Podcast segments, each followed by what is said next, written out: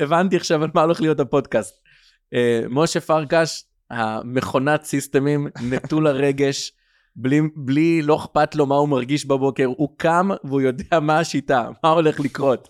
מול גבי דניאל, האיש והרגש, שמבין שלא משנה מה השיטה, ועל זה אנחנו עכשיו הולכים להתווכח, תתכונן, לא, לא אכפת לי מה השיטה, אם אתה לא תהיה מוכן מנטלית לשיטה, אז אתה לא תוכל ליישם כלום. אני... אז איך בונים עסק שמתקתק כמו שעון וצומח מחודש לחודש ומשנה לשנה? שמי משה פרקש, מייסד פירמת הייעוץ, אדון הסליקות, והשם השני שלי הוא סיסטם. אני מאמין שלכל מרכיב בעסק יש מנגנון, שיטה, מתכון, וככה עזרנו עד היום לעשרות חברות להתייעל, לצמוח, להרוויח, כמו שעון שוויצרי. יצרתי את הפודקאסט כדי לשתף איך עשינו את זה ואת השיעורים שלמדנו ועדיין לומדים לאורך כל הדרך ומה הדברים שאנחנו עושים ממש כאן וממש עכשיו כדי לפתח את החברות בפורטפוליו שלנו. זמן קצר, מסיקה מרובה, בואו נתחיל.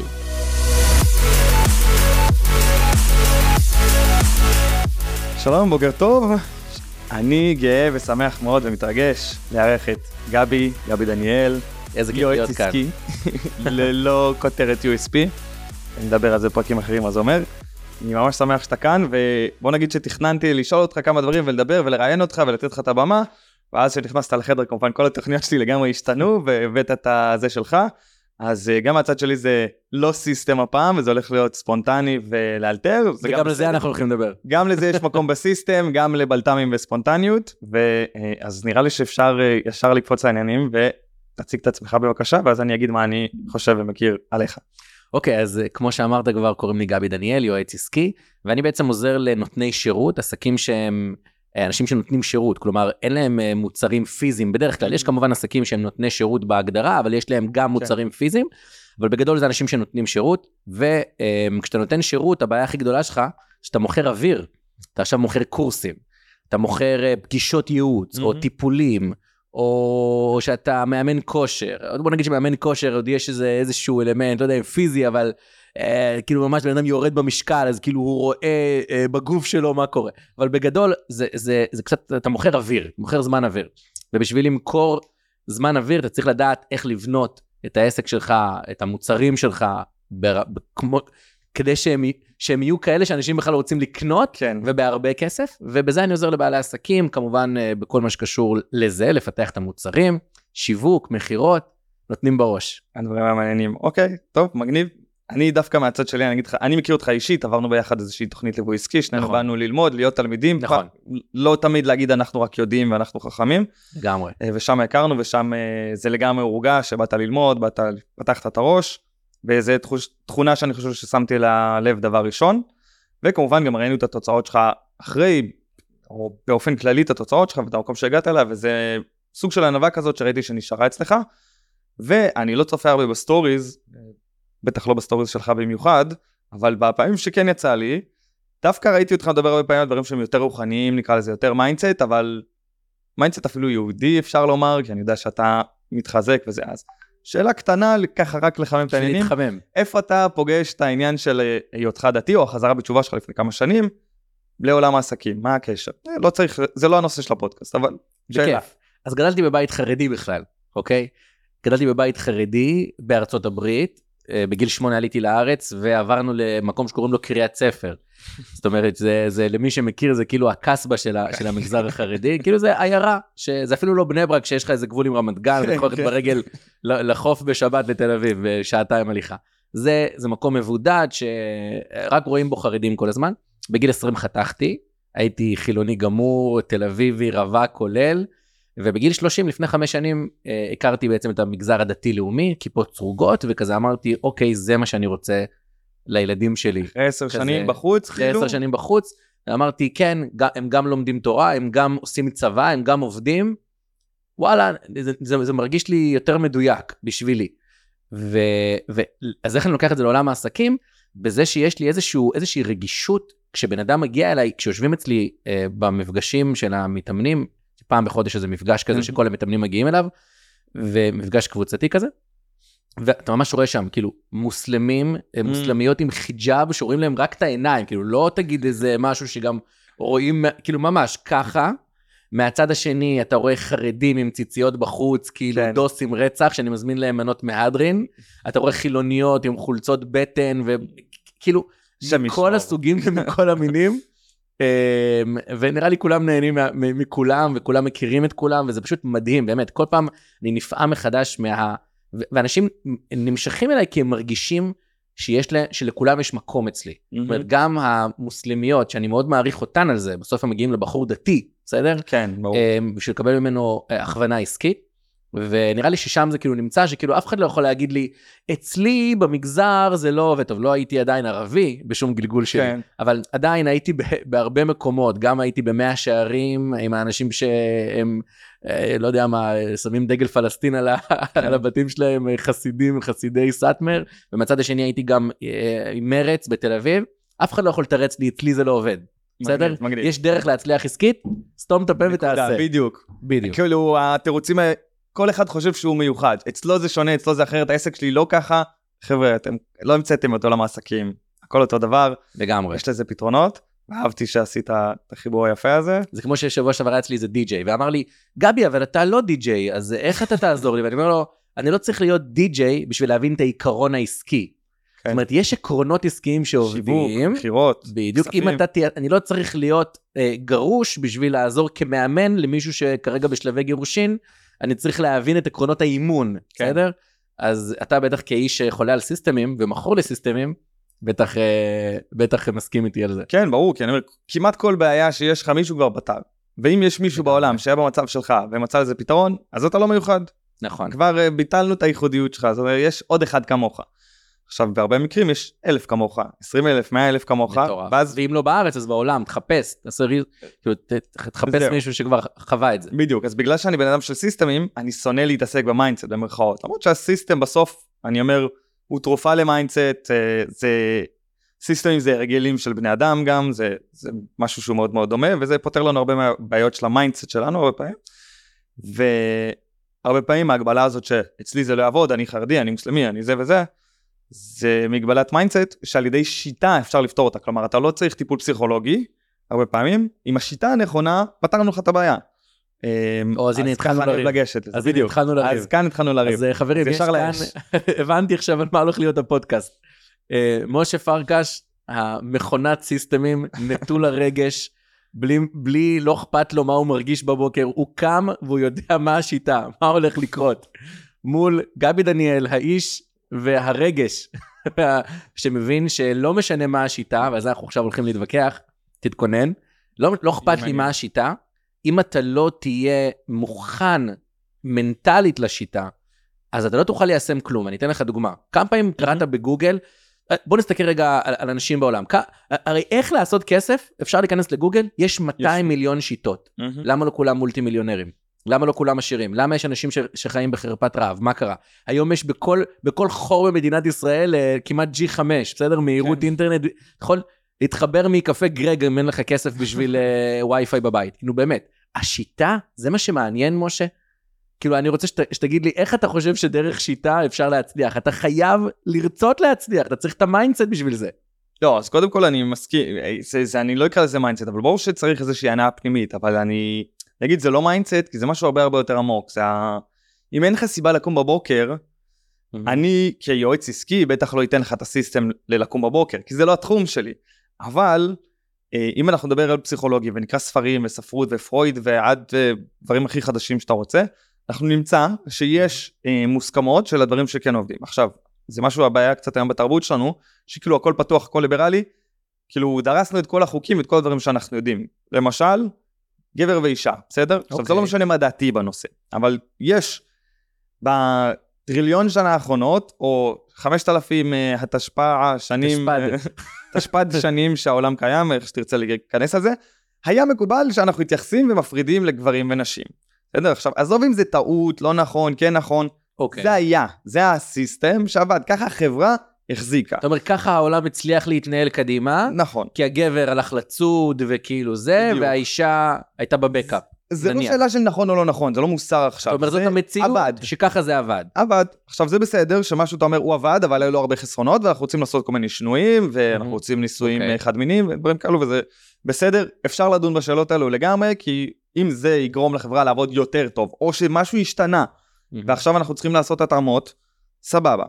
אבל אה, אז הרבה דברים כמו משמעות, לקום בבוקר, שליחות, שדיברתי על זה משתנה. לך לפני, בדיוק. אז איך, אתה, אה. אז איך אתה משנה, אתה כיועץ עסקי שמאוד מאוד חשוב לו, השיטות עבודה, המתודולוגיות עבודה, איך אתה גורם לזה עדיין להיות גמיש, כמו שאמרת, אני- עם השינויים גם ב... אני לא אטפל בזה, אני יועץ עסקי, זאת אומרת אני נשאר בסיסטמים ובשיטות ובמתודות ש... של, של העולם העסקי, בסדר? אם יש לי מתאמן, או אני לא אומר, אתה אומר מתאמנים, אני אומר לקוח, אני אומר. בעל עסק. שהוא לא מצליח לקום בבוקר והוא לא יודע למה הוא עושה את העסק שלו, אני לא מתיימר לפתור לו את הבעיה הזאת, יש אנשים שהם טובים בזה. אתה. בעצם שולח אותו, אתה אומר לו, לך אבל- לפסיכולוג. לא, לא פסיכולוג. אני, כי פסיכולוג זה קצת להגיד שהבן אדם מקולקל. לך למאמן. אז כאילו, שנייה, אז לפני, אני אומר, אבל אוקיי. גם, יש גם לזה, יש שיטה, יש מתודולוגיה. אני, אוקיי. בחיים האישיים שלי הרי אני כן המאמן של עצמי. אני לא בעל מקצוע מאמן, לא מאמן אחרים, אבל לעצמי, כשאני קשה לי לקום בבוקר, אני עובר עם עצמי איזשהו תהליך, אז יש לי מתודולוגיה לפתור את הדבר הזה. עכשיו, מהמם. system זה אומנם נשמע כמו משהו מאוד אה, קר, מנוכר, אה, 1, 2, 3, רובוטי, אבל זה לא נכון, כי system טוב צריך להתאים לנסיבות של העסק, לסיטואציה של העסק, למטרות של העסק, ליכולות של בעל העסק, לתקציב של העסק, וכדומה. אז כשאנחנו נוגעים בדברים שהם קשורים לרגש ולמיינדסט ולרוח, אז יש עדיין מתודולוגיה. זה שאני. לא יודע אותה, או שלא... צריך למצוא את המתודולוגיה ולהתאים. כמו של, לצורך הדוגמה, לך לא התאים העולם החרדי. אז מצאת המתודולוגיה סיסטם הזאת. חדש. מצאת סיסטם חדש, בדיוק, אז תן תורת הרב להבין אם קוק. הבנתי אותך. תן רגע להבין אם הבנתי אותך. אתה אומר, גבי, תשמע, אם, כמעט, אני רוצה רק לדעת אם אני הבנתי נכון. אתה אומר, אה, כשיש לבן אדם איזושהי בעיה שהוא לא מצליח לעשות משהו בעסק, אז יכול להיות שבזכות זה שתהיה לו שיטה, שיהיה לו איזשהו סיסטם, זה יפתור את זה. כן. אבל אם עדיין הוא לא מצליח להניע את עצמו ועדיין לא מצליח לקום בבוקר ולעשות, זה לא בעיה שלי. כאילו, אחי, לך תטפל בעצמך. נכון, כאיש מקצוע, אני לא מטפל בדברים האלו, כיועץ עסקי או זה, אני לא מתיימר, אבל כבן אדם, ברור שאני יכול לנהל איתך שיחות על התפתחות אישית, ויש לי פתרונות לבן אדם שלא יודע לקום בבוקר. ואתה עוזר לו עם זה? לא, כאילו, לא, אני אומר, כי בסוף ברמה אישית, לך- כבן אדם, כשיש לך אבל לקוח, ש, שאתה רואה שהוא, אין, בנית לו תוכנית, הכל פגז, סיסטם מטורף, הבן אדם לא זז, זה בטוח קרה לך פעם. ברור. ואז מה אתה עושה איתו? אז קודם כל אני כזה. לומד לזהות את הלקוחות האלו, ואני לא לוקח את הלקוחות האלו, כי המוצר והשירות שלי לא מתאימים לו, וזה בסדר. בסדר? כמו שאני לא יודע ללוות עכשיו בעסק שהוא, לא יודע, מתקין מזגנים. מדהים. הוא לא תחום שאני יודע לעבוד איתו. כמובן שאני לא יכול לעשות את זה ב-100% מהפעמים, ותפסת אותי ביום כזה שהיה לי, בפעם הראשונה לקוח שבאמצע תהליך ביקש את הכסף חזרה ולקבל החזר חלקי יחסי, פעם הראשונה. וידעת שזה קשור בכלל ל mindset שלו, זה לא קשור נכון, למקצועיות שלך. הוא עובר עם עצמו משהו טוב, לא טוב, הוא עובר איזשהו תהליך אישי, רגשי, שלב הבשלות שלו בעסק. עכשיו בינינו, אני במאה אחוז ידעתי מראש שאני לא צריך לקחת את הלקוח הזה, ידעת את זה. ידעתי. לא היית נאמן יש לעצמך. תמיד תחושת בטן במאה אחוז מהמקרים, ותמיד התחושת בטן הזאת צודקת. מדהים. בכל עסק שהיה לי, בכל עסק, לקוח שעבדתי איתו, שהיה לנו לקוח בעייתי, במרכאות, תמיד זה מורגש לפני, ואנחנו אומרים, בכל זאת, אני, הכסף בא לי, אני צריך את זה לתזרים, וואטאבר, אנחנו עושים את הטעות הזאת. אז אני אגיד לך איך אני רואה את, איך אני, איך אני, איך אני כאילו רואה את הדברים. אתה- אתה אצלך, אז באמת, כמו שאמרת, אתה מתמקד בסיסטמים ובתכלס מה צריך לעשות. עכשיו, לפני שאני רגע אגיד מה, מה השיטה שלי, וזה כן. אני רק רוצה להגיד פה לאלה שמקשיבים לנו, ש, שאנחנו לא מדברים פה עם בן אדם של, שאין לו mindset חזק, זאת אומרת, משה, אתה אחד האנשים שאני הכי מעריץ אולי, לא אפילו מעריך, מעריץ. יש לך באמת mindset מברזל, ואני אשתף. אתכם. כשאני ו... מה אני קורא לך משה? פרקש, אתה קוראים לך פרקש. זה מאז שאני את זה, כבר התמסמס הפרקש. אז כשפרקש, אני יכול לקרוא לך פרקש? בטח. יופי. כשפרקש ואני עברנו את התהליך העסקי לפני איזה שנתיים, אז היה שם איזשהו כמעט מנהג, שלוש. כמעט שלוש, היה שם איזה מנהג שבמהלך, ה... זה היה תהליך ליווי עסקי של חצי שנה, שאנחנו עברנו אצל יועץ עסקי אחר, ואז היה שם איזה קטע שכל אחד היה צריך לכתוב בבוקר בקבוצת וואטסאפ עם כן. כולם, כל בוקר מה השלושת הדברים הגדולים שלו שהוא רוצה להשיג היום, ובסוף היום לכתוב באמת איזה משלושת הדברים הוא השיג או לא. עכשיו אתם יודעים, אני בטוח שאלה שמאזינים לנו, אתם בטח יודעים שתמיד כשיש איזה משהו כזה בקבוצות וואטסאפ, אז בשבוע הראשון כולם כותבים, בשבוע השני 90% כותבים, ועד שמסתיים התהליך הליווי אחרי איזה חצי שנה, יש בערך שלושה אנשים במקרה הטוב שממשיכים לכתוב, וכמובן שברגע שהתהליך ליווי מסתיים, אף אחד כבר לא מסכם, אף אחד כבר לא כותב בקבוצה, כלום. אתה, אדון פרקש, שנתיים אחרי שהתהליך ליווי הסתיים, עדיין היית קם כל בוקר וכותב בקבוצה מה שלושת הדברים הגדולים שלך לאותו יום, בסוף היום. תקשיב, זה כל פעם, אפילו כתבתי כמה פעמים בקבוצה, איזה מלך פרקש, איזה, יש לך, מה, מה, מאיפה זה? לא, לא הפסקתי, אני? ממשיך, התייאשתי מכם פשוט. יש אה, זה בקבוצה עם? עצמי שאני כותב, כן. מאיפה יש לך, איך, יש לך את ה mindset החזק הזה? אחי, אז זה- אז זה mindset פה, אם אנחנו נכנסים ל mindset, אנחנו יודעים שבהתפתחות אישית, נגיד, אחד הדברים הכי חשובים ל mindset שלך זה הסביבה שלך, מסכים איתי? כן. יפה. אז כשאני נכנס לשאלה עכשיו, אז איך בונים סביבה שתאפשר לי mindset אה, הכי טוב, אז אני אומר, רגע, יש שיטה לאיך בונים סביבה, או יש כמה שיטות, לא משנה, אני יכול להתאים שיטה לאיך אני בונה את הסביבה שלי, כדי שתאפשר לי את ה mindset המקסימלי. אז אני... זה לא אבל רק באותה mindset. סביבה, באותו קבוצת וואטסאפ, כאילו אתה אומר, הנה, הי- הייתי עכשיו בקבוצה חזקה שכולם כותבים בה את שלושת הדברים הגדולים כל בוקר וכל ערב, אבל אף אחד בקבוצה לא ימשיך לעשות את זה חוץ ממך. אבל לא, זאת אומרת, אין לזה קשר לעצמי עוד לסביבה. דברים, בניתי לעצמי עוד דברים. מי, מי, קמת בבוקר, ו- ואתה אומר, איך יש לך את החוסן המנטלי להגיד, גם הבוקר אני הולך לכתוב מה הם שלושת הדברים אבל הגדולים שלי. גבי, מה? אני לא שואל אותך אף פעם, מאיפה החוסן המנטלי כל בוקר להתמיד בצחצוח שיניים? אני לא צריך לשאול אותך את השאלה הזאת, זה obvious, זה מובן מאליו, אתה כבר יצרת לעצמך בחיים איזשהו הרגל, איזשהו אוטומט, מגיל אה, שתיים שיצא לך השן הראשונה, לימדו אותך לצחצח שיניים, ורבו איתך על זה ההורים שלך עד שאתה לא הולך לישון שאתה מצחצח שיניים וזה, יש לך ילדה, אני לא יודע אם היא כבר בגיל, שזה היא כבר מתחיל. מצחצחת שיניים, כן. סבבה. אחי, זה מלחמות, לא הולכים לישון, שצריכים שיניים בבוקר, ני ני ני ני. ואז זה איזשהו תהליך שעברת איזשהו system, אפשר לקרוא לזה, זה שיטה, שמאפשרת לך כל בוקר היום, אתה לא חושב על זה בכלל, זה לא... אבל זה עובדה, לא ש... אבל. עובדה שבעלי העסקים האחרים, שגם היו צריכים לכתוב את, אותו, את אותם, בכל בוקר, את השלושת הגדולים שלהם, הם לא כתבו. שנייה, אבל זה בניתי מלא מתודות מסביב, אז הסביבה אז, אז המנצחת, הסוד שלך זה שבנית עכשיו system סביב, סביב, ה, סביב ההרגל הזה של לכתוב כל בוקר את שלושת הגדולים. כל החיים שלי עם system, בסדר? איך זה. עובד? עכשיו לדעת. על זה בהתחלה, שאלת אותי, מה, בן אדם, לקוח, בהתפתחות אישית, יש לו בעיה וזה. אחי, גם בנישואין שלי, גם בקשרים שלי עם החברים, יש לי כל מיני סיסטמים ודברים שעוזרים לי. זה שאני לא, כבעל מקצוע, בוא ניקח את זה. לדוגמה. אה, נגיד עכשיו, כי, אתה יודע, אני עכשיו אגואיסט, לא אכפת לי עכשיו מאלה שמאזינים, כן, אבל אכפת לי רגע מעצמי. איך בונים system לבניית סביבה מנצחת? אז יש כמה דברים, יש סביבה פיזית, איפה אני יושב, מה אני עושה, לאיזה שולחן אני קם בבוקר, איך השולחן עבודה שלי מסודר, איך התיבת אוקיי. מייל שלי מסודרת, הוואטסאפ שלי. אוקיי, סביבה לא רק, לא רק עם אנשים, גם. הסביבה הפיזית. בדיוק. אוקיי. סביבה עם אנשים, שיש מן הסתם לקוחות, קולגות, עובדים, אה, חברים, משפחה וכו'. אז זה, זה הכי קל כשמדברים על סביבה מנצחת, אבל סביבה מנצחת זה איפה המיטה שלי ביחס לטלפון בבוקר. האם הטלפון ליד הראש שלי ואז אני מכבה אותו ואני זה, או קרינה Mhm. בזה, או שאני שם אותו מחוץ לחדר שאני צריך אשכרה לקום ולכבות. כל מיני לפי דברים מה כאלו. שאני שומע ממך, סיסטם זה כאילו מיליון מיליון פרטים קטנים, שאתה חושב, רגע, מה אני רוצה להשיג, ואז אתה אומר, רגע, אני חייב לוודא שאין שום דבר שמפריע, וגם מה יכול לעזור לזה. שיכולים לחזק אותי, אתה בדיוק. מזכיר לי סיפור על אבא שלי. וואלה, אני פתאום קפץ לי לראש. בגלל שאמרת הסביבה, אבא שלי הרבה שנים היה משבץ יהלומים. ומשבץ יהלומים קלאסי, אה, זה, זה בעצם מי ש... נכון, יש נגיד טבעת, יש בפנים יהלום, אז יש, יש כאילו, יש גם בן אדם שהוא משבץ את היהלום כן, כן. בתוך ה... יש כל מיני סוגים של שיבוצים, יש שיבוץ שיניים, שיבוץ בשר. מהמם. השיניים זה כזה כשזה עומד, כשהארבע שיניים כאילו כן, לפעמים כן. כזה זה ככה. בקיצור עכשיו, המשבץ יש לו המון אחריות. בסוף יש שם יהלום שלפעמים עולה 3,000, 5,000 דולר, טוב, כן. והוא צריך לוודא מעבר לזה שישב טוב, שלא ייפול טוב באמצע שאת אה, באיזה ריצה או באירוע.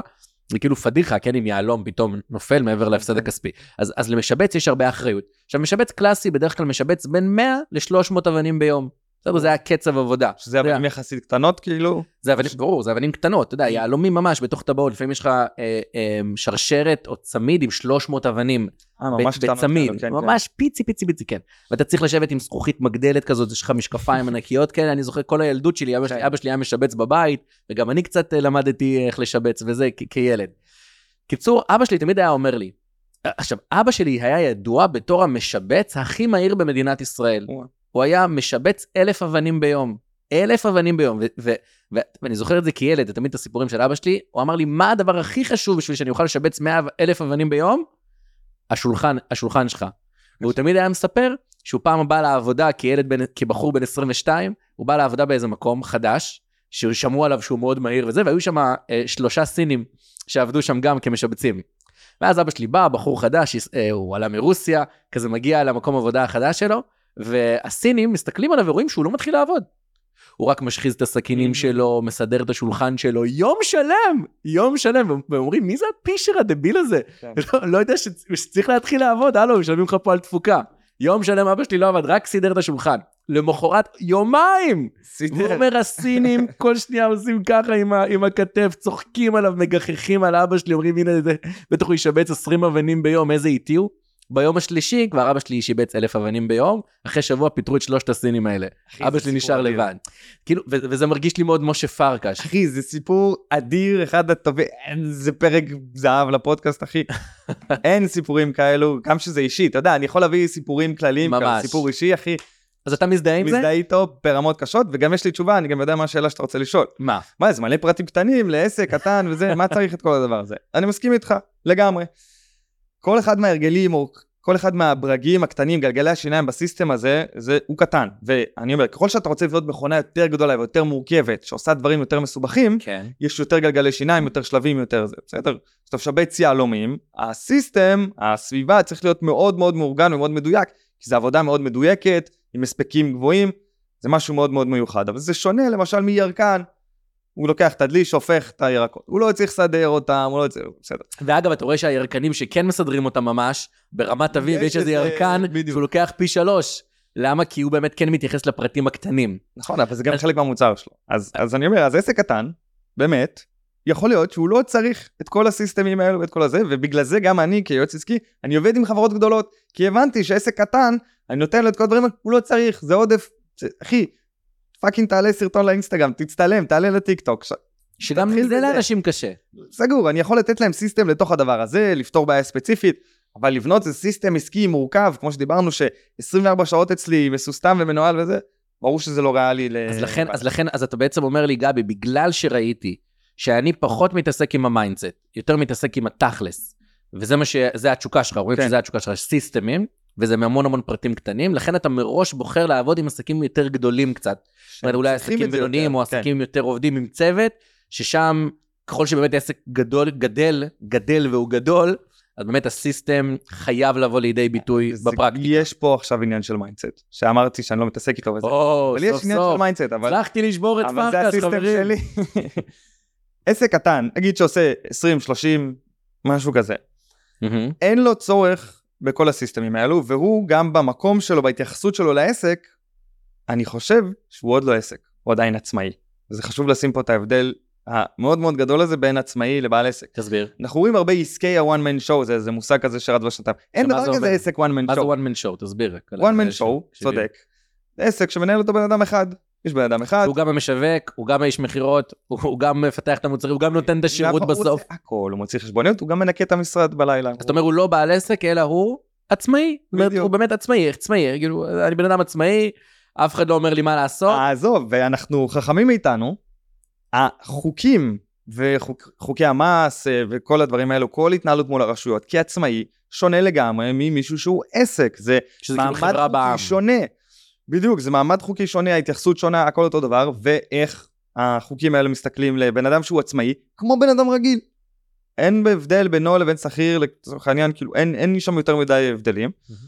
אה, ואנחנו מבינים שיש פה איזושהי שיטה, יש סיבה שזה בנוי ככה, ואתה מסתכל על מדרגות המס ואתה אומר, אוקיי, מעל אה, 42 אלף שקל, אני מתחיל לשלם 36 כן. אחוז, לא משנה, אני לא זוכר בדיוק את המספרים, זה בנוי בגלל שיש סיבה שזה דווקא החתך של המדרגת מס, הוא נמצא דווקא שם, כי רוב העצמאים לא מגיעים לשם, וכאילו יש לזה. איזושהי שיטה. אז לכן אתה, התשוקה שלך יותר זה בחברות בעם, ו- וטיפה יותר גדול מעסק, מעצמאים, נכון? התשוקה שלי היא סיסטמים, בסדר? הבנתי. והסיסטמים מתאימים דווקא שם. משהו. עכשיו, ברור שעצמאי יכול להשתמש בסיסטמים, אבל זה בעיה שהוא תופס את עצמו עדיין מהמם. לא נכון, והוא לא בשל לדבר הזה. כלומר, בא אליי עצמאי, ואומר לי, תשמע, אני עצמאי ואני רוצה בשנים הקרובות לבנות חברה של 100 מיליון דולר, 10 מיליון דולר, לא משנה, סכומים שהם מהמם. קצת גבוהים.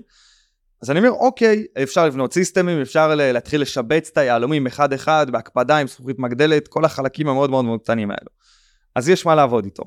אבל עסק שאומר לי, תשמע, אני עושה 20 אלף שקל, אני רוצה להגיע ל-40 אלף שקל, הוא לא צריך את כל זה. אני יכול לתת לו מנגנון ספציפי לפתור בעיה מסוימת, אני יכול לעזור לו עם משהו Mhm. מסוים, אבל הוא לא צריך את כל המערכת כל הדבר הזאת. הזה. אז אני פחות בא לידי ביטוי בדיוק, בתוך הוא עסק גם כזה. יתאכזב מהעבודה איתי, כי הוא יגיד, מה כן, זה, הוא יגיד, מה, אני לא, מה בראש?" זה, הבנתי, נותן יותר מדי פרטים קטנים ואני לא צריך כן. אותם. אני אגיד לך איך אני רואה את כל הדבר הזה. אמ, אני- אני רואה את זה ש...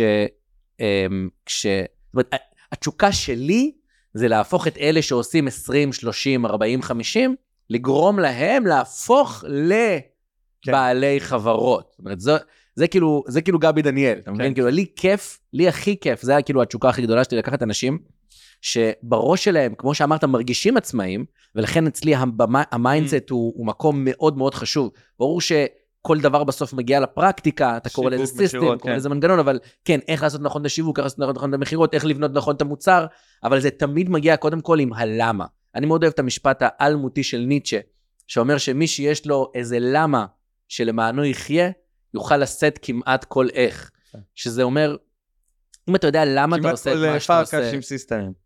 מה? כל סיסטם רובוטי, הוא יוכל לשאת. לגמרי, בדיוק. אבל, אבל זה יותר, זה יותר מזה. אני חושב ש... בוא ניקח דוגמה, בסדר? אה, אה, בעל עסק שכרגע הוא, אה, יש לו עסק, זרוק לי אה, מאמן כושר, בסדר? עכשיו, אותו מאמן כושר הוא פולי בוקט, נכון? הוא כבר לוקח 200 שקל לאימון, והוא עובד כל יום מ-6 בבוקר כמאמן כושר עד 8 בערב, כולל כל הפארקים שהוא עושה, ובסוף הוא מסיים את החודש עם 25,000 שקלים. זהו, זה, זה כמה שהוא יכול להכיל ברמת הכמות שעות. עכשיו, אדם כזה, כדי לפתוח סטודיו, כדי להתחיל להביא עוד מאמנים, לפני הסיסטם, הוא קודם כל צריך לשחרר בראש נכון. את השליטה. זאת אומרת, תמיד יש לבן אדם איזו פנטזיה, שהוא אומר, אבל אני הכי טוב. ו- והאני הכי טוב זה מגיע מאיזשהו מקום של חוסר ביטחון עצמי.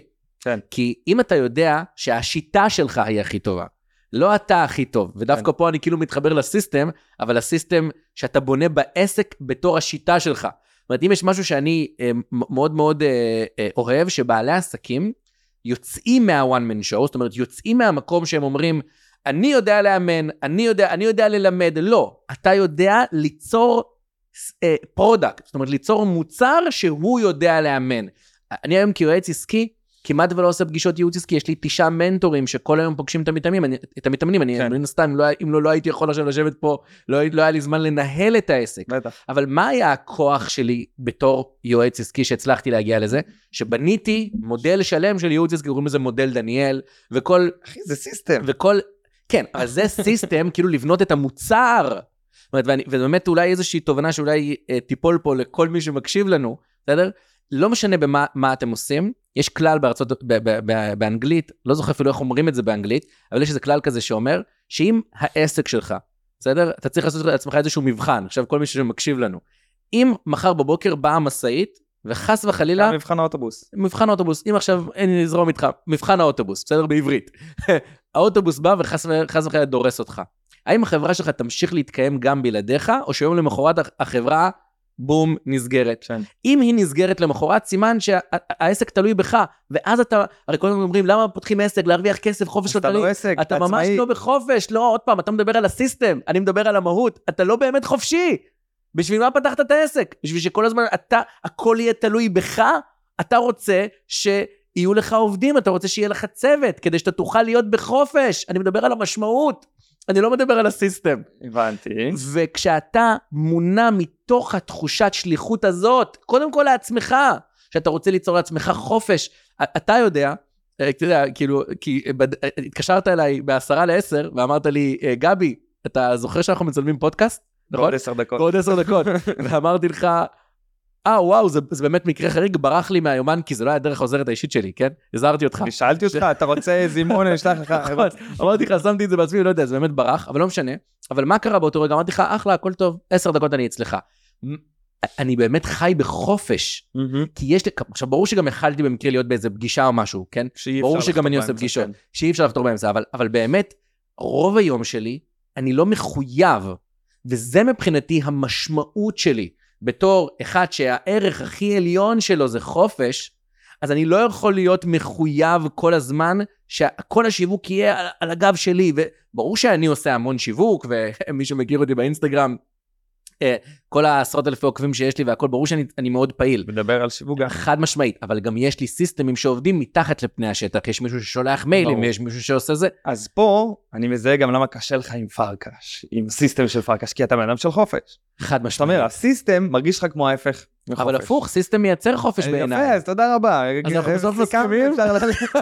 להתראות. מה שלא הסכמנו עליו ב mindset, זה שאתה אמרת עצמאי שרוצה לעשות כך וכך, לפני שהוא ניגש לסיסטמים ולתכלס ולפרקטיקה, קודם כל הוא צריך לעשות איזשהו שינוי.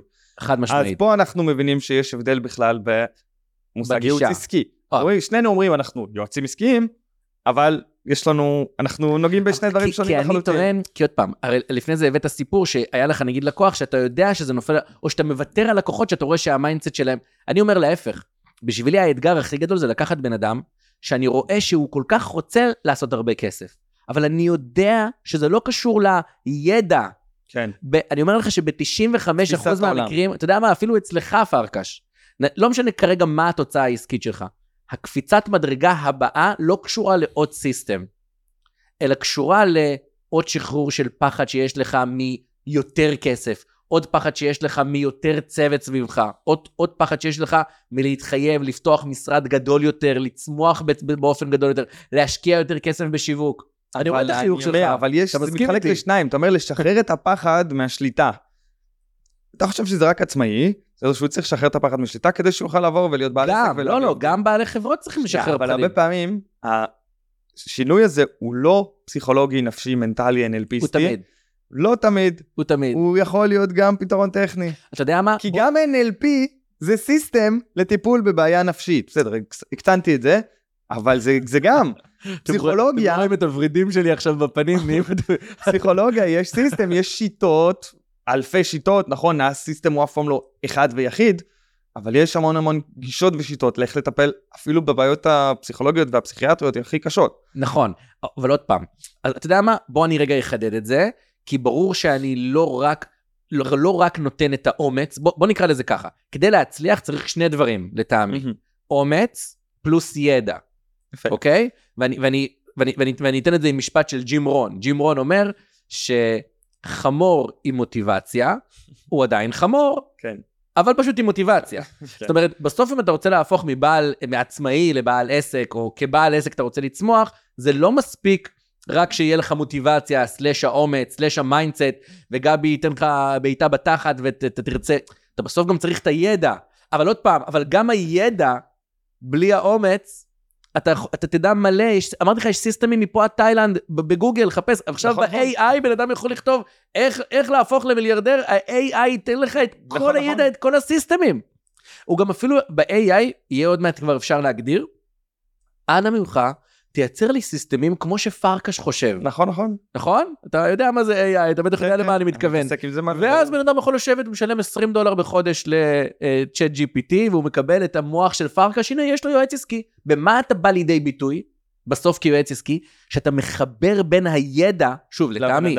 בין הידע לבין האומץ. ואז כשיש את השילוב, בום, יש לך עסק מצליח. אוקיי, אז אני לא אגיד שאני מחבר בין הידע לבין האומץ, אני לוקח vision, אני לוקח מנהיג, ואני מרכיב לו את השיטה. מדהים. בסדר? זה בעצם שהוא כבר מנהיג אבל. אצלך צריך לבוא כבר כאילו כמנהיג. אז אה, אני רואה פה שני. נקודות. אני רואה פה שני נקודות. אחת, זה שיש את הפן האימוני מנטלי, בסדר? שזה יש מאמנים, מטפלים, מנהלפיסטים שיודעים לעשות את זה. יש את הקטע של הידע, אני, ברור שאני נמצא בצד של הידע, מאמנים, מטפלים, ברור שהם נמצאים בצד השני. אתה רוקד על שתי החתונות, איזשהו תפר באמצע, שזה המעבר בין אה, אה, עצמאי לחברה כי בעם. אני חושב שבלי זה אי אפשר. מושלם, לאנשים שבשלב שאתה פונה אליו, תאורטית, הרי הם יכולים ללכת למטפל, שיעשה להם את הזה, ובמקביל לא ללכת לייעוץ עסקי. כמוני, אממ, בסדר? אז תאורטית אתה נותן להם את שני הדברים האלו במקום כן, אחד. כן. זה דרך אחת להסתכל על הדברים האלו. אבל אני רק רוצה להגיד בכוכבית, בסוף, כמה שאני מדבר פה על ה mindset ואני מאוד מחדד את זה, בגלל ש... הרי לא אמרתי לך שה title שלי הוא אפילו לא מאמן עסקי, אלא בסוף אהם. אני יועץ עסקי, ולכן בסוף כשאנשים מגיעים אליי לייעוץ עסקי, אז הם מקבלים 70-30. הבנתי. זאת אומרת, זה 70 אחוז, מה? business. בדיוק, 70 אחוז זה business, חושב שתגיד מנטלי, לא, לא, לא.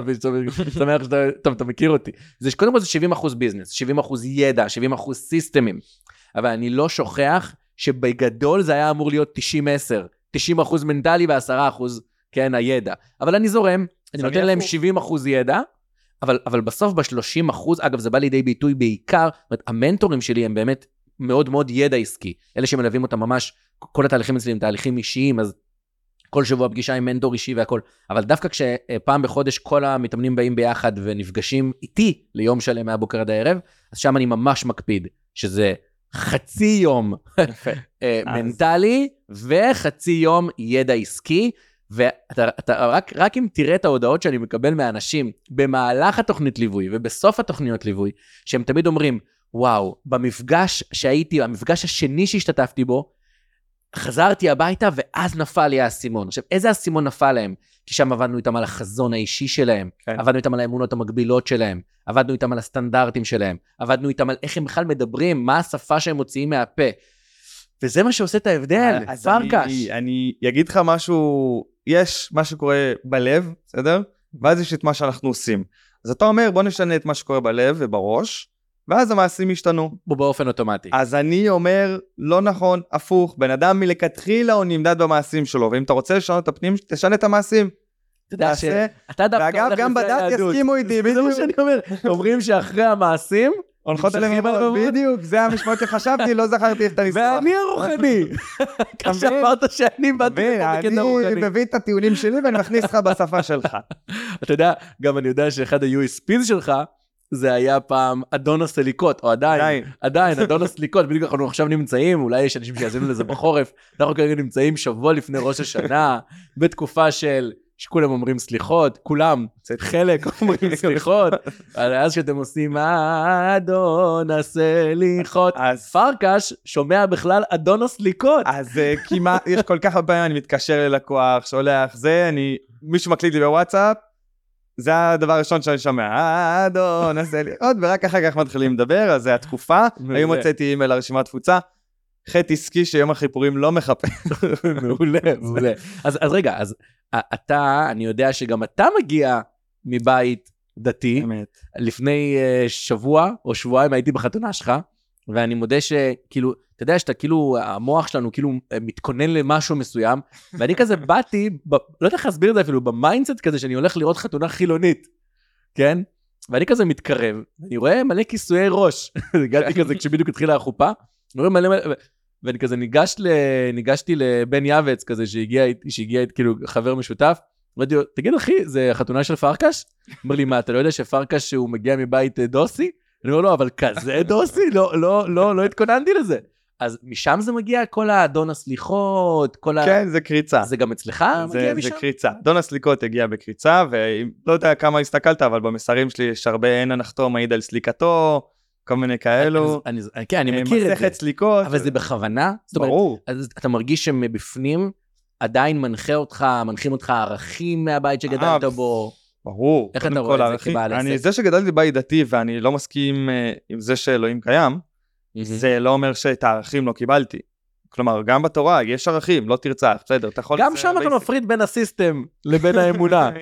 אוקיי, אוקיי, הערכים, על הסיסטמים אני מוכן לחתום, אבל... אני אה, אומר, כשאתה תמות, צריך לא לשלוח אותך למזרח, לא יודע מה. צריך לעשות איתך, פרקש. מה אני עושה איתך? חברים, אלה שמקשיבים לפודקאסט, מה אנחנו עושים עם פרקש? אנחנו צריכים להחזיר, לא לא יודע אם להחזיר אותך בתשובה, אבל להכניס קצת נשמה. אני פשוט אומר שזה מתחיל הפוך. אני לא... אנחנו בגדול סיכמנו שאנחנו סוג של מסכימים, פשוט מתחיל מהצד השני. אם יש אבל לי גם בעיה... כשאתה מתחיל מהצד השני, בסוף זה מגיע. לרוח. זה כאילו מאוד נשמע לי לפחות, כן? שזה, אתה כאילו, אתה ממש עובד כמו מכונה, אוקיי? אבל, אבל בסוף איך המכונה הזאת גם מייצרת את הרגש, את ה... אה, ברור, כי, תשמע, בסוף אני בן אדם. אני אוהב, אני שמח, אני עצוב, אני מאוכזב, אני כועס, אני... כל הדברים האלו, יש לזה מקום. עכשיו, אני יכול כל הזמן להתעסק ולטפל ברגשות. מאיפה הרגשות מגיעים? אם אתה מודל בסיסי בש... שמסתכלים עליו של התפתחות אישית של mindset, זה מודל אפרת. אירוע. פרשנות, רגש, תגובה. נכון. האירוע הזה מתחיל. אם אתה תקבע את האירועים, זהו, סידרת את הבעיה כביכול. אבל אחרי האירועים מגיעים הרגשות, אה, לא, מגיעה הפרשנות. שמוביל ל... רגשות, זה נשמע שאצלך זה. נעצר תמיד באירוע, פרשנות, זהו. ואתה תמיד אומר, אם אני אצליח לקבוע את הפרשנות, זהו. יפה. אין זה, רגשות. זה משהו מעניין. יש אירוע, פרשנות, רגש, תגובה. זה נגמר תמיד בתגובה. תגובה זה איזשהו, איך אנחנו, מה אנחנו. עושים, אחרי הרגש. Mhm. מה הפעולה בחוץ. התגובה שלנו, היא יוצרת, היא האירוע שיוצר את הבא. השרשרת הבאה. אז אם אנחנו מסוגלים שנייה לעצור ולשלוט פעם אחת ולשים את התגובה שאנחנו רוצים, אנחנו קבענו את האירוע, ומעכשיו השתלשלות האירועים היא בכיוון שאנחנו רצינו, בפרשנות שהיא נכונה לנו וברגש שאנחנו מצפים. ולכן, אה, זה לא שאני חסר רגשות ונטול רגשות ורובוטי. להפך, אני בניתי לעצמי פשוט חיים בצורה מסוימת, שבה יש מקום לדברים האלו, אבל הם לא גורעים, ואיפה שהם אפשר, אה, שמוסיפים, הם מוסיפים. זה לא מתנגש. עברת פעם איזשהו תהליך של אימון, שנייה, תהליך שכל- אימון אישי? יש לי מאמן מנטלי, שלא. הבנו נכון, אני עובר, יש לי תהליך לא, מנטלי. זה מדהים, כי אתה כאילו מדבר כמו מאמן אישי. אתה, אתה כאילו נורא מקדש את הסיסטמים, אבל כולך התפתחות אישית, כולך ברור, לא מדבר על סותר. מודל אפרת, ככה שלפת את זה כאילו אתה... מה? אחי, אני עברתי התפתחות אישית כדי להגיע לאן שאני היום, ברור שהייתי צריך את זה. לא נולדת כאילו עם... אה, ברור שלא, עם, ה, עם. הדם הסובייטי. הפוך, אני נולדתי, מה זה נולדתי? גדלתי בתור מאוד מאוד ביישן, בלי חברים. אתה ביישן? בלי חברים? ביישן ברמות. עצלן, אתה יודע, מה שההורים קוראים לו עצלן, לא הייתי מסוגל לעשות עם עצמי שום דבר, להעיר את עצמי בבוקר, לרצות לעשות משהו, חוסר מוטיבציה, כולל לעשות איזה משהו, להתמודד עם האתגר הכי קטן של אה, אה, לרוץ 100 מטר בשיעור ספורט. כל הדברים האלו היו מקריסים אותי, הייתי זה, הייתי מאוד רגיש, מאוד עדין, מאוד מאוד... מטורף. אז ברור שעברתי תהליך של אז אתה התפתחות. יצרת את המפלצת הזו שקוראים לה פרקש, כן. fucking פרקש. fucking פרקש. וואו. אז זה נוצר, זה ברור, היה שם איזשהו תהליך, ואז אני מסתכל תאורטית עכשיו אחורה, בסדר? אני יכול להגיד עברתי תהליך מנטלי, אבל היו אירועים מכוננים בחיים שלי. וזה אירועים שהם אלו שמשנים את שעיצבו mindset. אותך. ה mindset, את התפיסת עולם. מה, אירועים ש- של כישלונות כזה, או אירועים... כישלונות אה, לפחות, לא משנה, כל מיני אירועים מעצבים אותנו, כל החיים שלנו מעצבים אותנו באיזושהי צורה. אז אם אנחנו נקבע את האירועים, זה system, אני בניתי לך את ה system, לא משנה, אנחנו ניקח את זה לאירוע וובינר, בסדר? וובינר מכירה, אוקיי. אנשים עולים לזום, 100 100 צופים, ואני נותן איזשהו pitch וערך ומצגת ולא משנה מה, ובסוף מוכר איזשהו מוצר. יש לזה, זה סיסטם, אתה מסכים איתי, יש תסריט, יש מבנה, יש מה בא לפני, מה בא אחרי וכל הדבר הזה. בסוף אנשים אבל קונים מרגש, אנחנו יודעים את זה. חד משמעית. אנשים קונים יותר מרגש, ובסוף אחר כך מצדיקים את זה על ידי. אז איך אני עושה אירוע שהוא מאוד מסוסתם ומאוד מכני, שישפיע על הרגשות? אחד הכלים הכי קלאסיים זה להשתמש בסיפורים, נכון. או case studies. מה זה case studies? שזה אולי כלי מכירות השיווק, הכי- כנראה, הכי טוב הכי טוב שיש, שיש. או פה לאוזן, אתה יודע, אני אקח את זה לרמה אפילו יותר. רגע, אבל רק תגיד, בגלל שאמרת שזה הכלי השיווק הכי חשוב שיש, אז רק תסביר לאנשים מה זה אומר case study. case study זה פשוט סיפור הצלחה של לקוח. בדיוק, זה מה עדות. שאני אומר. אבל זה סיפור, זה סיפור הצלחה.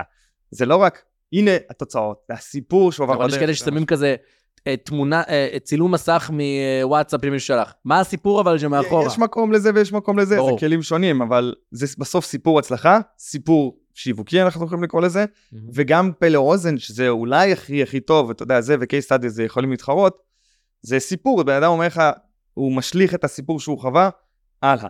עכשיו, כל החיים שלנו בנויים מסיפורים, החוסר ביטחון שלי מגיע מאיזשהו סיפור שהיה לי, שקיבלתי מכות בכיתה א', לא יודע. זה סיפור, זה אירוע שקרה, זה סיפור שממשיך לרוץ איתי ויוצר מצב שבגללו אני ביישן וחסר ביטחון וחסר חברים או מה שזה לא יהיה.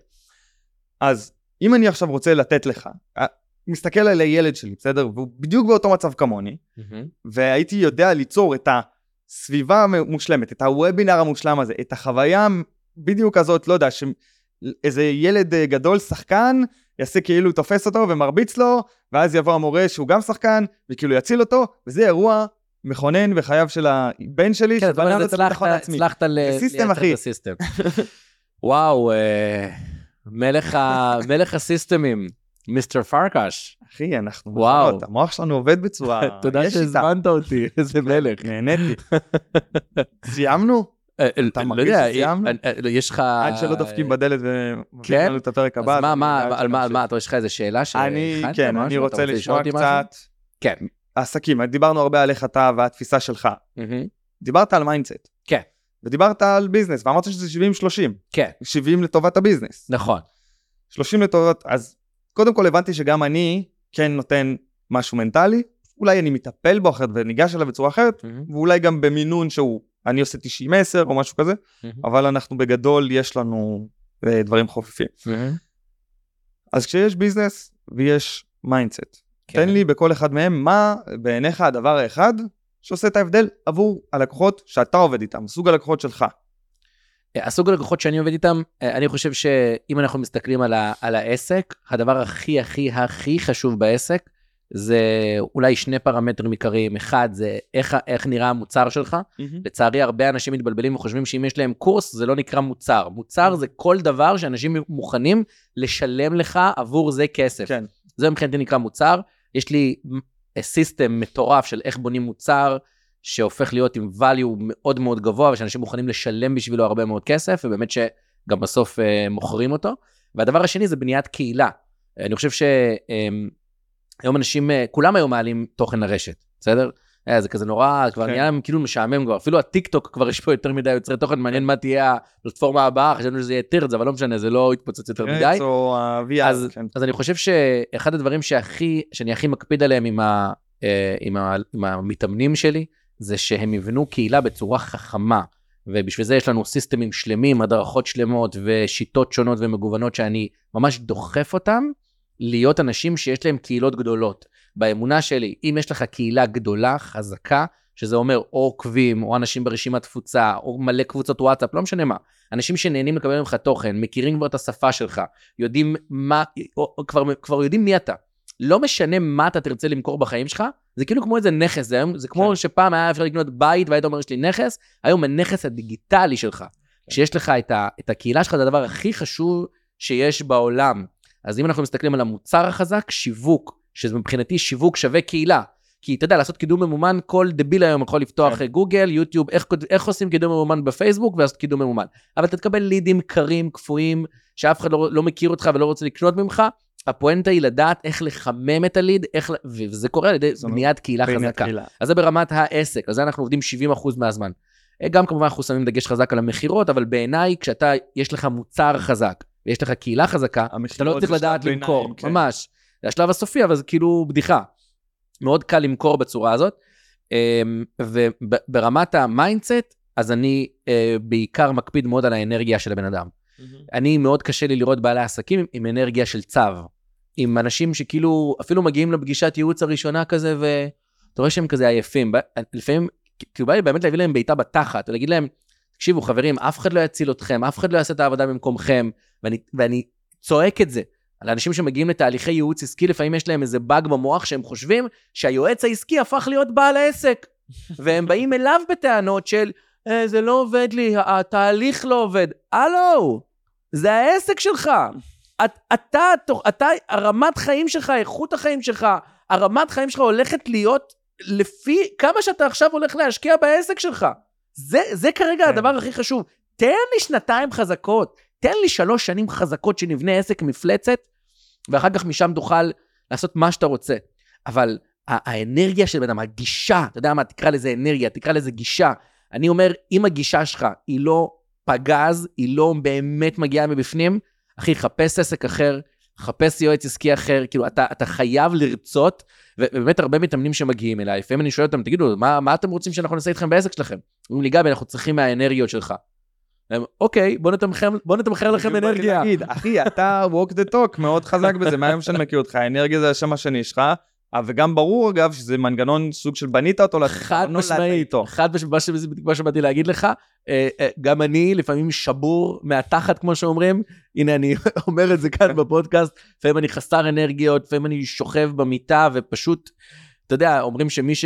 תמיד היה- מי שיש לו גם את האנרגיות הכי גבוהות, אז גם, אתה יודע, אה, הלואו כן. שלו הוא, הוא מאוד גדול, ולפעמים אני מרצה מול אלף איש ומול 500 איש, וזה קורה כמעט כל שבוע, ואתה אחרי זה חוזר הביתה למשרד, או הביתה בלילה, ויש לך פתאום איזה כזה שאתה שומע במוח, ואתה כזה, באמת, אה, בא לך כאילו, ל, ל, לא יודע מה לעשות.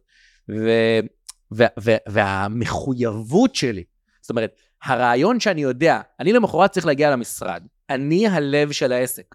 כן. זה משהו שפעם העוזרת האישית שלי אמרה לי, יום אחד נכנסתי למשרד עם פרצוף נכים, ואז היא באה אליי באמצע, היא אמרה לי, גבי, אני רוצה לדבר איתך, מה קרה? הייתי כזה עם פרצוף קרה? היא אומרת לי, גבי, אתה צריך להבין שאתה הלב של העסק. אם אתה אה, נכנס עם פרצוף תחת למשרד, סליחה על הביטוי, אה, לא, לא יהיו פה היום מכירות. לא יהיו פה מכירות, אז קבל החלטה, ו- וכמו שאמרת לפני זה עם המודל אפרת, אתה יכול לקבל החלטה שאתה עושה סוויץ', ואתה אומר, אוקיי, אבל איך אתה עושה לא את זה? משנה לעזאזל, קופץ עשר פעמים במקום. אז קודם כל אחד, אני יכול להדליק שיר מה זה? מקפיץ, קודם כל אחד, אני יכול, יש לי סיסטם, בסדר? פעולה. שתיים, אני יכול לחייך בכוח, ממש, לחייך, ניסית פעם לחייך בכוח? כן, זה ככה. עובד. זה פתאום עובד, אה, באמת, זה, זה, זה מדהים, אתה יכול, יש לי כבר דברים קבועים, אני יכול לשמוע שיר שאני מאוד אוהב, כאילו אני, וגם, אבל גם, כאילו חשוב לי שתדע, מעבר לכל הסיסטמים, זה איזושהי החלטה, זה איזשהו, זה משמעת עצמית. זאת אומרת, יש לי מחויבות לעובדים שלי, לצוות שלי, בוא'נה, אני מפרנס 25 משפחות כן. במדינת ישראל. זה לא בדיחה, ממש בסדר? יש לי עשרות מתאמנים ש, ש, ש, שתלויים, מה זה תלויים בי? אתה יודע, שהם סומכים על השיטה שלי, על האנרגיות שלי, על הדחיפה שלי, על השיטות שלי. אני לא יכול להיות יום שלם בחודש מבואס, יש סך הכל 22 ימי עבודה בחודש. כן, כן. אם אתה ארבעה ימים בח, ב, ב, ב, בחודש הזה מבואס, 25 אחוז. את- זה, הנה, אתה אדון הסיסטמים, תגיד לי בכמה אחוזים זה 17 וחצי, 17.9 לא, אחוז. אל תגזים. בואנה, זה כאילו, איפה האחריות שלך כבעל עסק? אז אני כאילו אומר, כן, יש לי מנגנונים, אבל עזוב רגע את המנגנונים, אתה זוכר שאני רק חולק לקחתי, עליך. זה יום אחד זה כמעט 5 אחוז. זה מטורף, אתה כאילו, איך, איך אתה יכול להעיז בכלל להגיד, אין לי כוח, רע לי. כאילו, די, אתה צריך להיות מחויב לעסק שלך. וכן, ככל שיהיו לך יותר עובדים, אתה תהיה יותר מחויב. ככל שיש לך יותר, אתה יודע, אני קם, בח... אני קם בבוקר בראשון לחודש, יש לי uh, כמעט אה, 350 אלף שקל שאני צריך לשלם, משכורות, משרד, עניינים, קידום ממומן, מה, מס, עניין... אתה יודע, אז, אז אתה יודע שכאילו יום אחד שבאת חצי קלאץ', יכול להיות שבאותו יום לא הכנסתי את ה-200 אלף שקל שהייתי אמור להכניס באותו יום. כן. בפגישות חשובות שהיו לי ו closing של, של, של הצוות שלי, כן? אה, ו, ובסוף הם רואים אותי. אם אני נכנס עם חיוך, אם אני נכנס עם אנרגיה, לפעמים אני נכנס למשרד בלי אנרגיה, אבל אני נכנס עם צעדי ריקוד ועם חיוך. כן. ואז הם כולם כזה נקרעים מצחוק, וזהו, אתה כבר נכנס לאנרגיה. כן. אבל יש לי את המחויבות לעשות את זה. אחי, אבל אה, בסוף דיברת על mindset ואמרת חמור עם מוטיבציה זה חמור, זה עדיין חמור אבל עם מוטיבציה. כן. בא לי להגיד לכם, חבר'ה, אני עובד עם חברות שהן קצת יותר גדולות מעסקים נראה לי שבדרך כלל אתה עובד איתם, אני לא יודע, לא מכיר מספיק, אבל אולי בסדר, חברה שעושה 10, 15, 20 מיליון שקל בשנה, הם חמורים גם, הכל בסדר, והרבה פעמים אתה אומר, בן אדם חמור, ה mindset שלו חרא, אבל הוא עושה 20 מיליון. איך זה? סיסטמים. אז הס- הסיסטמים, אחרי כל מה שאמרת, גבי, שום דבר לא נכון. ורציתי לעשות הקדמה, כדי שתרצה לבוא לעוד פודקאסט ולהמשיך ולריב איתי, איזה אבל מלך. אה, מה שאתה מספר פה הוא מעניין, ושוב, אתה מוכיח את הנקודה שלי, אמרת, אתה, יש לך סיסטם איך להעלות לעצמך את האנרגיה. אתה לא תלך עכשיו לפסיכולוג או למטפל או תרפיסט או לא יודע, טיפול באמבטיות קרח, אה, בגלל שקמת הבוקר עם באסה. אתה עושה את ה... אתה מתחיל בפעולות הנכונות, וזה כבר יוצר את. השרשרת הזאת. מדהים. אז זה אה, הסיסטם. אפשר לסכם את זה אתה ש... יצרת לעצמך חיים כאלו. אפשר לסכם את זה שאצלך זה מאוד מהחוץ לפנים, אצלי זה מאוד מהפנים לחוץ, זה, זה תפיסת עולם שונה שאני לחלוטין. אני אפילו כועס עליך קצת, אבל אנחנו נצטרך לדבר על זה בזמן אני גם. כועס עליך, אז אה, נכבה את ה... נעצור את הפרק ונתחיל לריב. פרקש היקר, תודה רבה שהזמנת אותי. היה כיף, כיף ענק. תענוג. יאללה, אני צריך להזמין אותך לפולו-אפ ונמצא עוד משהו לריב עליו.